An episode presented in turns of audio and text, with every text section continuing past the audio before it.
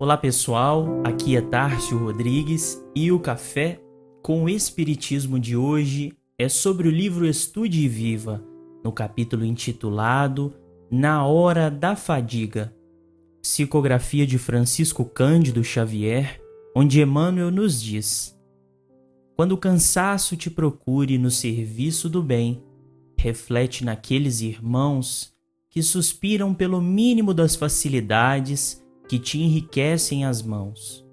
Pondera não apenas as dificuldades dos que, ainda em plenitude das forças físicas, se viram acometidos por lesões cerebrais, mas também no infortúnio dos que se acham em processos obsessivos vinculados às trevas da delinquência. Observa não somente a tortura dos paralíticos, reclusos em leitos de provação, mas igualmente a dor dos que não souberam entender a função educativa das lutas terrestres e caminham estrada afora de coração enrijecido na indiferença. Considera não apenas o suplício dos que renasceram em dolorosas condições de idiotia, reclamando o concurso alheio nas menores operações da vida orgânica, mas também o perigoso desequilíbrio daqueles que, no fastígio do conforto material, resvalam em ateísmo e vaidade, fugindo deliberadamente às realidades do espírito.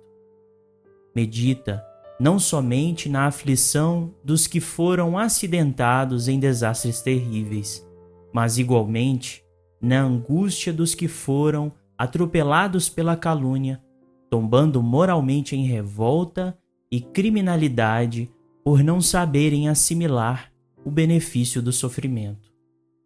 Quando a fadiga te espreite, a esfera de ação, pensa naqueles companheiros ilhados em padecimentos do corpo e da alma, a esperarem pelo auxílio, ainda que ligeiro, de teu pensamento, de tua palavra de tua providência, de tuas mãos.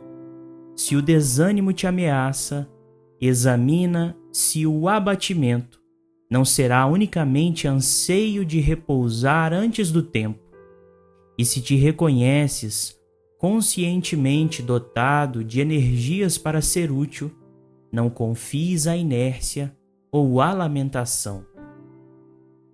A lição de Emmanuel traça apenas um quesito para que estejamos aptos a servir: a energia suficiente para sermos úteis em alguma tarefa. E isso basta para que a vida possa fluir através de nós no amparo do semelhante. Certamente, a nossa energia não se mostra vibrante o tempo todo, mas diante de nossas oscilações, entendemos as nossas limitações e seguimos na busca de transpô-las no exercício das ocupações úteis. Sendo a fadiga um mal que nos acomete, se compararmos com as aflições citadas por Emmanuel, padecemos da menor das irritações. Esses padecimentos do corpo e da alma, segundo a justiça das aflições, contida no capítulo 5 de O Evangelho segundo o Espiritismo, devem ser todos considerados na lei de causa e efeito, que nos diz que se de algo padecemos, a causa está sempre numa falta cometida, seja um mal atual ou de existências anteriores. E a falta implica necessariamente de que não cumprimos algo que se constituía como nosso dever. Seja a fadiga, aflição ou mesmo desgosto da vida, todo o padecimento nos reclama a restauração das tarefas inacabadas e o cumprimento dos compromissos assumidos. As provas pelas quais passamos são os impulsos necessários para que as nossas potencialidades não fiquem inertes dentro de nós.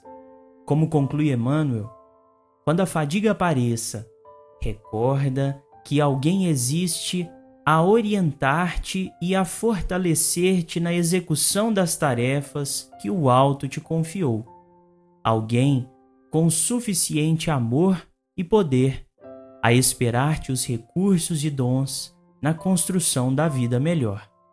Esse alguém é Jesus, a quem aceitamos por mestre e que certa feita asseverou positivo à frente dos seguidores espantados por vê-lo a servir num dia consagrado ao descanso.